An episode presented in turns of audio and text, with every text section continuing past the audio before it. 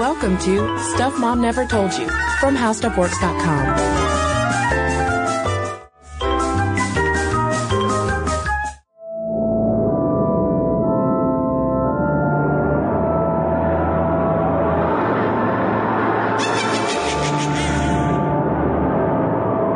Hey there, and welcome to the podcast. This is Cristen. This is Molly. So, Molly, Yes. Halloween season is upon us. Yes. This is supposed to be our spooky podcast. Spooky podcast. And you know what this time of year makes me think of? What song comes to mind? Witchy Woman by the Eagles. Or Season of the Witch by Donovan. Oh. Yeah. I'm trying to think if I can name any other songs, more songs about witches. Well, when we think about all these songs about witches, like Witchy Woman, Season of the Witch, what comes to mind? A woman. Yes. Why are witches always associated with women? Yeah, because I used to think that, well, a witch is a woman because a warlock is a man. But nay, Molly, two different things entirely. Both men and women can be witches. So I think for this Halloween, let's set the record straight on witches. Okay. Let's do it. Do they have green faces? Do they ride on brooms? These are things I need to know. Yes. Do they really like black cats? Is it still a great Halloween costume? That one I can answer. Yes. Okay. So now we started researching witches and we found out that there's really no one definition for a witch. It means different things to different people, but there are some notable characteristics that have emerged. These are people who meet secretly at night, indulge in cannibalism, have sex with the devil, and perform black magic. And they usually don't wear many clothes, I've realized from our readings. Right. We have this um, stereotypical witch costume in mind, but I mean, if you really want to be a witch for Halloween, walk around naked. Sexy witch. So they also use incantations, which are formulas or chants to invoke evil spirits. They use divination and oracles, amulets and charms, potions, dolls. And they can use all of this for good, as the Wizard of Oz pointed out, or for evil.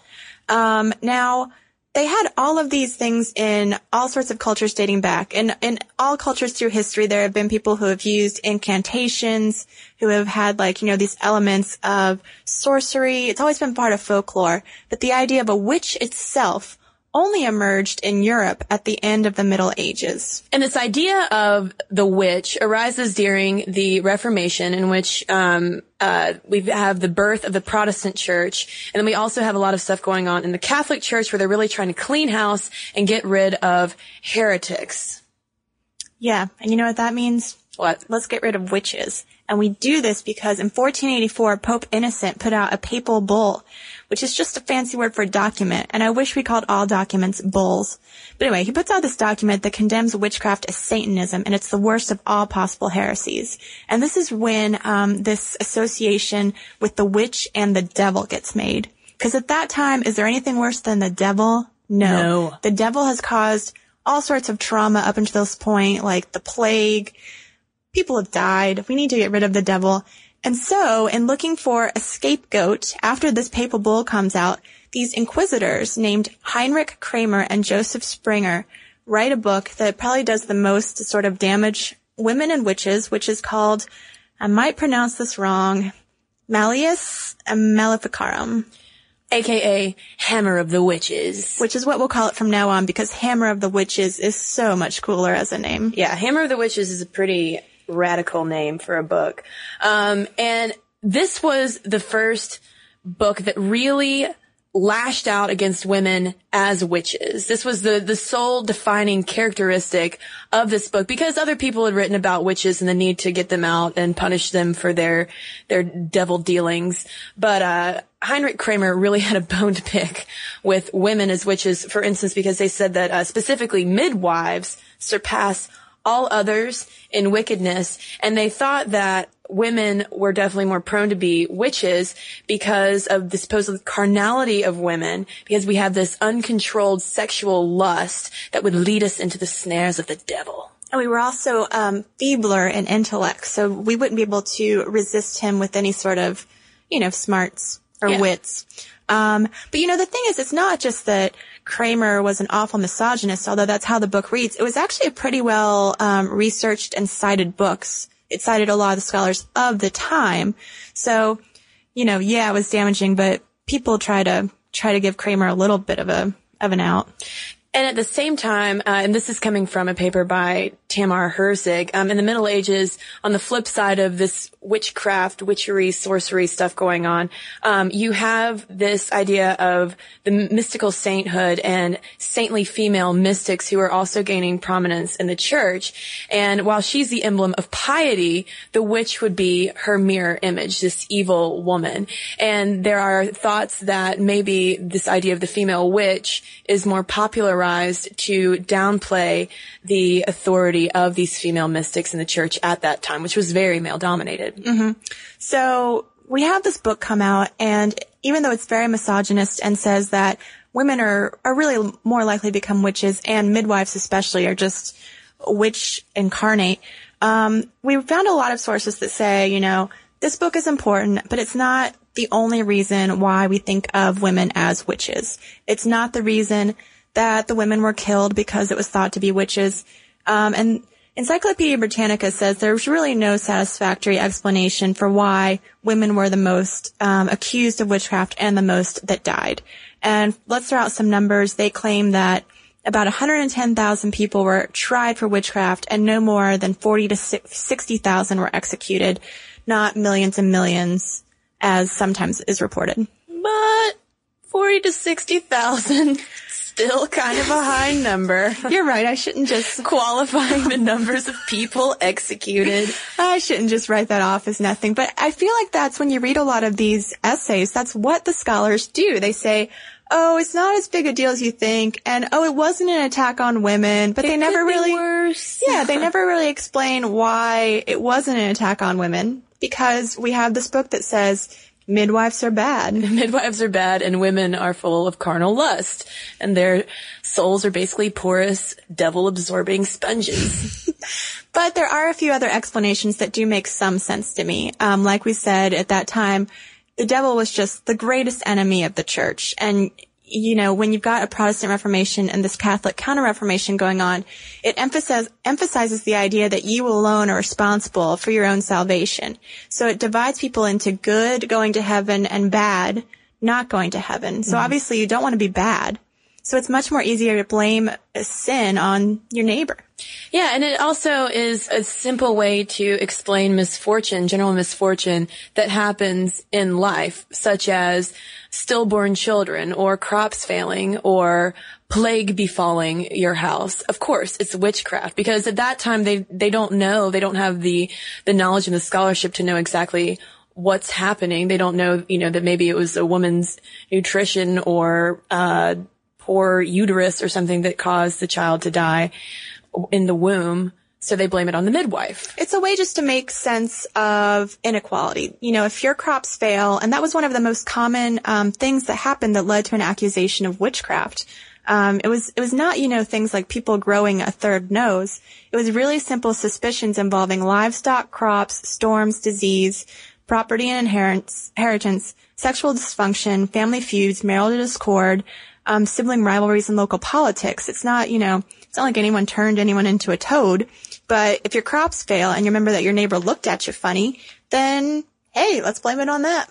And there's also an interesting connection between uh, birth control and witches, and this comes from um, a paper by Gunnar Heinsohn and Otto Steiger um, called "Witchcraft: Population Catastrophe and Economic Crisis in Renaissance Europe," and um, it points to the Malleus Maleficarum, aka Hammer of the Witches, that defines the concept of birth control as, quote, seven methods by which the witches infect the venereal act and conception of the womb. So in these periods of lower birth rate, they would look to the witches as having infected the wombs of the women. And it wasn't just their womb. If a man couldn't perform, like I said, if it was a cause of sexual dysfunction, obviously that was the witch's fault too. But these early midwives were the ones that had the most, uh, you know, although it was rudimentary at the time, they had the most knowledge of how a woman's body worked. And so when birth rates were low after things like the plague, they needed to get the populations of Europe back up. They mm-hmm. needed to get these witches away from the women and their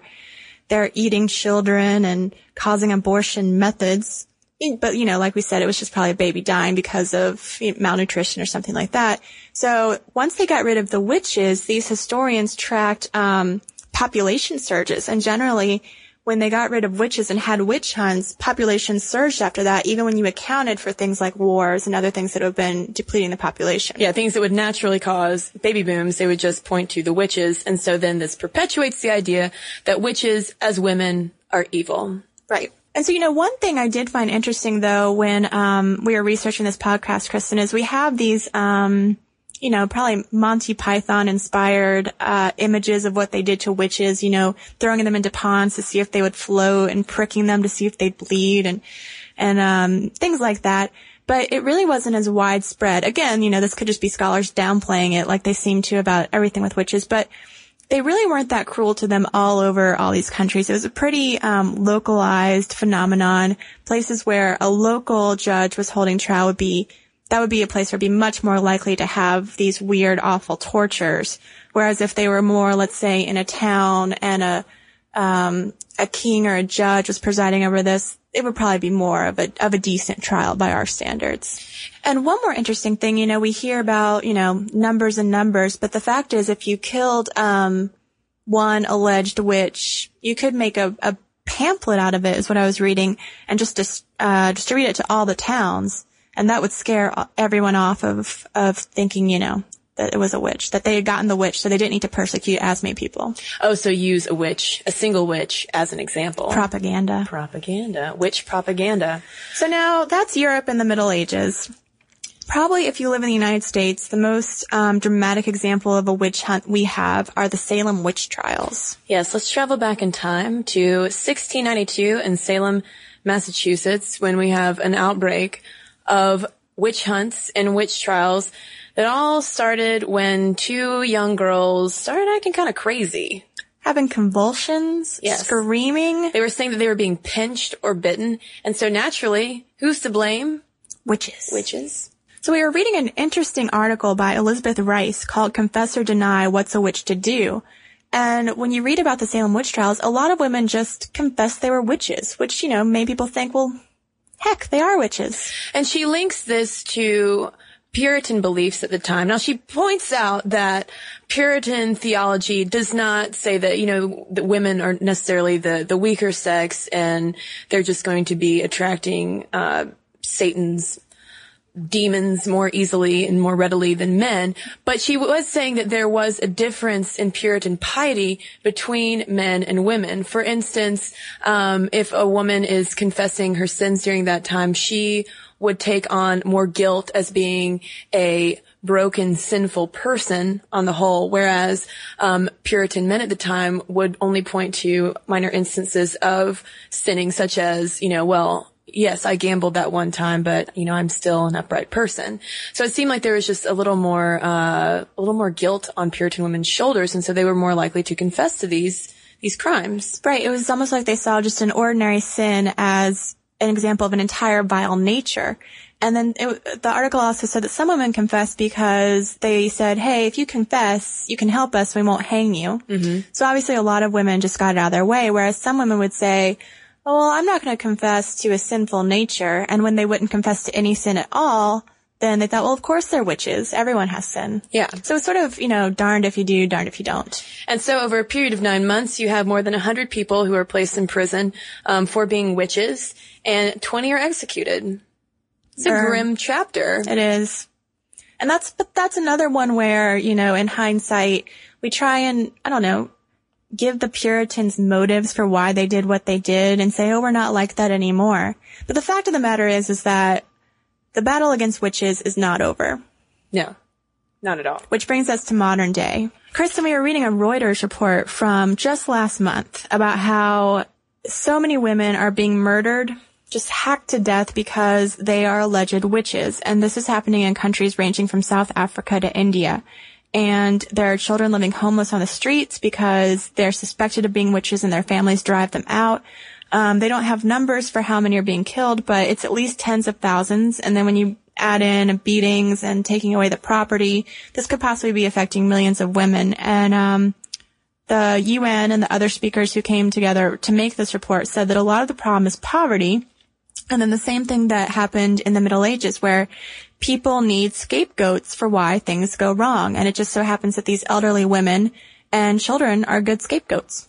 Yeah, they usually bear the brunt of when something happens. There was one story that um, an alleged witch was talking about where she, um, I think her maybe grandson was sick and she came to see him.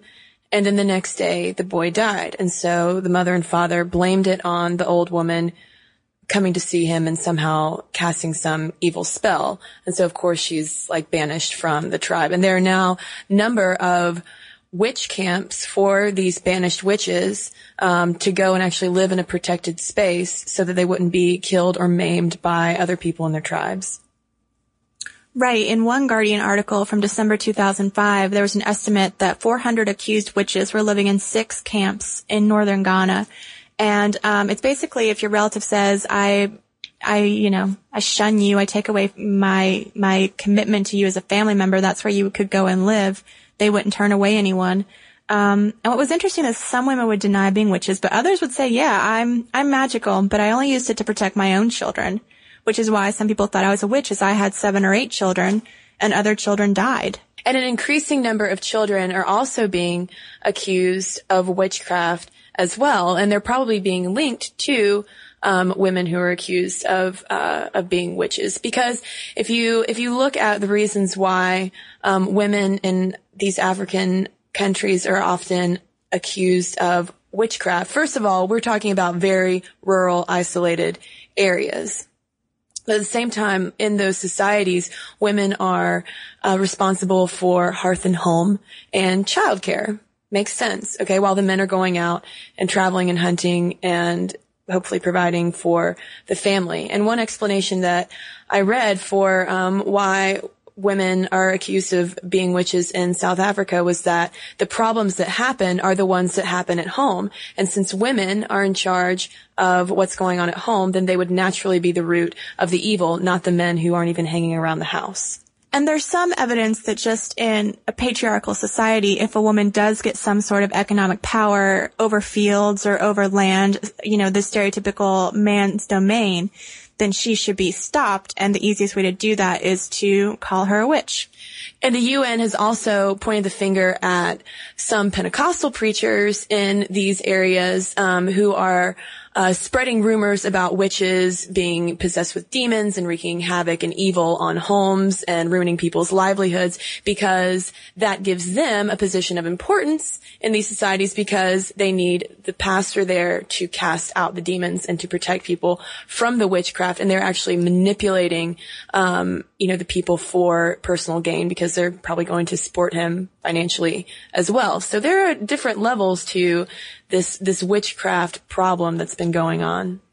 But what's interesting is that it, it, that there are instances where an organization will go in and show a villager that the actions they're blaming on a witch are actually not her fault at all. You know, there was one example in a in, in the Independent that um, if an organization went in and showed that cooking over an oven, a certain kind of oven gave a woman red eyes, which is a sign of witch witchcraft to them, if they showed it was due to the oven, then the villagers would be like, oh, okay, that's just the oven. And if they could show that, you know, malaria caused the child to die, they'd be like, oh, okay, that's what that was. And so to me, it was really interesting to see how when you read these scholarly accounts of witch hunts in the medieval era, they found all these reasons to explain it away. Oh, it wasn't, you know, it wasn't our ignorance. It wasn't an attack against women, et cetera, et cetera. But I feel like now with what's happening in some other countries, we kind of have evidence of them just saying, yeah, these are women that we want to get rid of. And there's no real way to explain it away, but we're not doing anything about it. Yeah, and even the women who are cast out of the camps and end up at the witch camps uh, are subject to undergoing exorcisms also, even if they firmly believe that they are not possessed by the devil and are witches. Um, they still have to go through the motions to satiate the other tribe people to not come after them and kill them. Right. So I do hope that, you know, people can use this example of an organization going in and being like, oh no, you get red eyes from cooking over a stove and not just saying, oh, you know, these people are, I mean, the danger is saying they're just too primitive to help. But it, if we do give them that education, then I think we can stop the killing of witches. So I think there is a fine line to walk between not infringing on native culture at the same time, uh, systematically killing women and children is wrong. Right. I think we could all agree with that. Right. But if we're talking about modern witchcraft today, Molly, traveling back across the great ocean to the United States Leaving Africa behind. of America, um, the thing that I think about when I think about witches is the Wiccan religion. Okay. Tell me about it, Cristen. Well, the Wiccan religion is not this dark and scary occultish art that we commonly associate with with witchcraft. In fact, it is very it's kind of hippie-ish, really. To uh, and I hope that's not offensive to any Wiccans listening to that. I only mean that in uh, it's very earth focused. Um, it's focused on worshiping the natural forces and powers in the earth and a god and goddess figure who maintain and sort of rule over these forces. Right. And I, I was interested that they make this vow to harm nothing. Nothing, you know, on the earth or a person. It's, it's very much like you said about just harnessing available forces and using them for your needed purpose. And another thing that I didn't know about uh, Wicca was that it was established in the 1940s and 50s by a man named Gerald Gardner, and he defined witchcraft as a positive and life-affirming religion. And so uh, it really hasn't been around that long. Well, and you know, when you go back and you look at these conflicting definitions of what a witch is and who a witch is, that makes a lot more sense that, you know, they're kind of taking a definition and using part of it, but not using part of it. Yeah, and there is no devil and no hell in in the Wiccan religion, and um, the only kind of magical energy that they use is the energy, the natural energy of the cosmos. Hmm.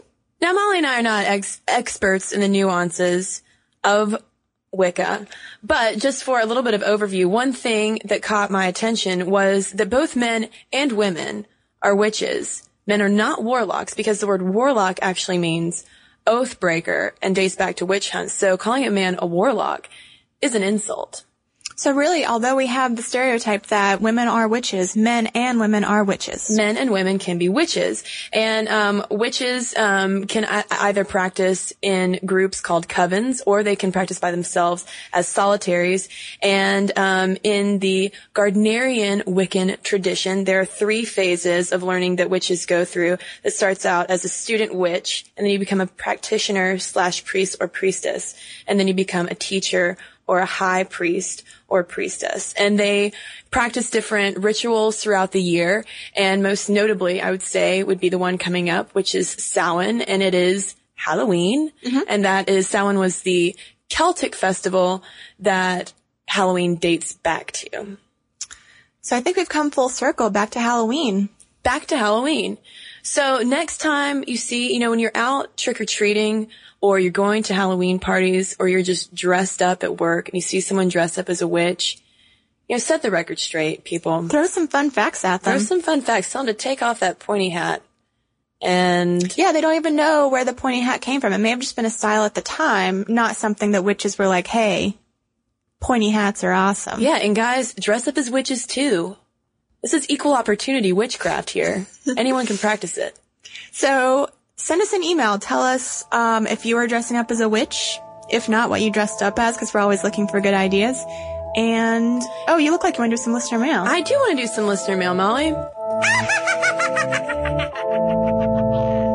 Molly, I've got an email here from Claudia, and this goes back to our hair podcast. And she says, for the past two years, I was growing out my hair. Yet when it was finally getting longer, I realized long hair is kind of boring. I'm in a creative profession, and I prefer being able to style my hair differently with minimal time investment. I got a good haircut and couldn't be happier.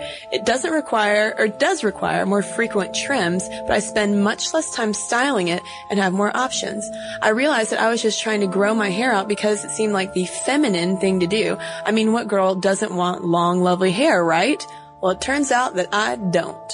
there you go. There you go. Awesome, Claudia. Finding a good haircut is a hard thing to do. That's very true. And to find a stylist you like and trust. Now, on the other hand, Nurka, Nurka, I hope I'm saying your name right. Um, Nurka loves her long hair.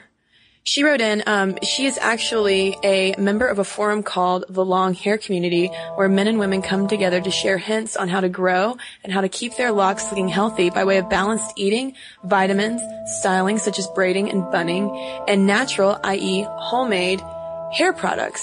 And she had a few myths that she wanted to clear up. And she's a long hair expert. Okay, Molly. So myth number one, long hair is expensive to maintain. She says, in truth, um, long hair is actually less expensive to maintain than short hair, um, and that women don't have to go to the salon every six to eight weeks. She says, one thing that I've learned in my journey to long hair is that hair must be treated as antique lace. All of those products, heating appliances, harsh chemicals actually cause damage and are quite unnecessary. When women believe that they need these things, then of course long hair is expensive and it becomes a vicious cycle. Myth number two, long hair is time consuming. Says many people assume that if shoulder length hair takes a day to style, then twice that length must take twice as long to deal with. And I've found that as my hair grows longer, the less time I spend with it. In the past, I've dealt with a pixie cut, and every time I washed my hair, I had to spend time blow drying and styling to avoid frizz. I've got myth number three. Long hair is considered a sign of beauty and fertility and is therefore desired. And she says, well, people may say this out loud. Many people don't believe it. I've read stories from women who say their friends and family insist that they cut their hair. They will tell them that long hair is ugly and or dirty, and they will say that women over the age of 40 should chop it off. I've looked around for sites that have women with long hair, and in many cases, I'll find that they're where someone has left a comment about how it must smell bad, or will ask, how does she use the toilet? And then on the emotional attachment to hair, she says this one is a hard one to address. Our hair is something that the whole world sees. It is public, and most of us want to look our best. As for long hair, it might be a way for women to feel the most attractive. There may be a religious reason for keeping long hair. It may be simply a personal preference. I think it's unfair to assign meaning to another person's choices without having asked them first. This is something that long-haired women deal with quite often. People make all sorts of assumptions about us and our lifestyles, such as you must be a hippie, or religion, you must be a Pentecostal, or our priorities. You probably pay for hair care, more on hair care than you do for more important things. And about our psychological states, you're afraid to cut your hair because it is a security blanket. So, We've got the long hair and the short hair perspective. Yes. And then one correction, Molly, about our long hair podcast comes from Atalia. Um, she wanted to point out that our discussion on Orthodox Jewish women covering their hair was not entirely correct. She said, of course, every person has their own variations and some families may decide to change or alter this particular custom, but in general, Orthodox Jewish women don't have to wear a head covering unless they are married, and this head covering doesn't usually cover the entire head like the Islamic hijabs do. So, There we go. correction there. Okay. Thanks for your email about hair. And send us your email about Halloween, witches, Wicca. Tell us what you're being for Halloween. or Include were pictures for Halloween. if you want. yeah. Molly and I love Halloween costumes. We do. We've had long, long talks about it. Yes. Which is how we started talking about witches in the first place. Yes, and if you want to know what I'm going to be for Halloween, you should head over to our blog that Molly mentioned earlier. It's called How To Stuff. And if you want to read how Halloween works and learn more about Halloween traditions and also learn about how witches work and witchcraft, go to howstuffworks.com. For more on this and thousands of other topics, visit howstuffworks.com. Want more How Stuff Works? Check out our blogs on the howstuffworks.com homepage.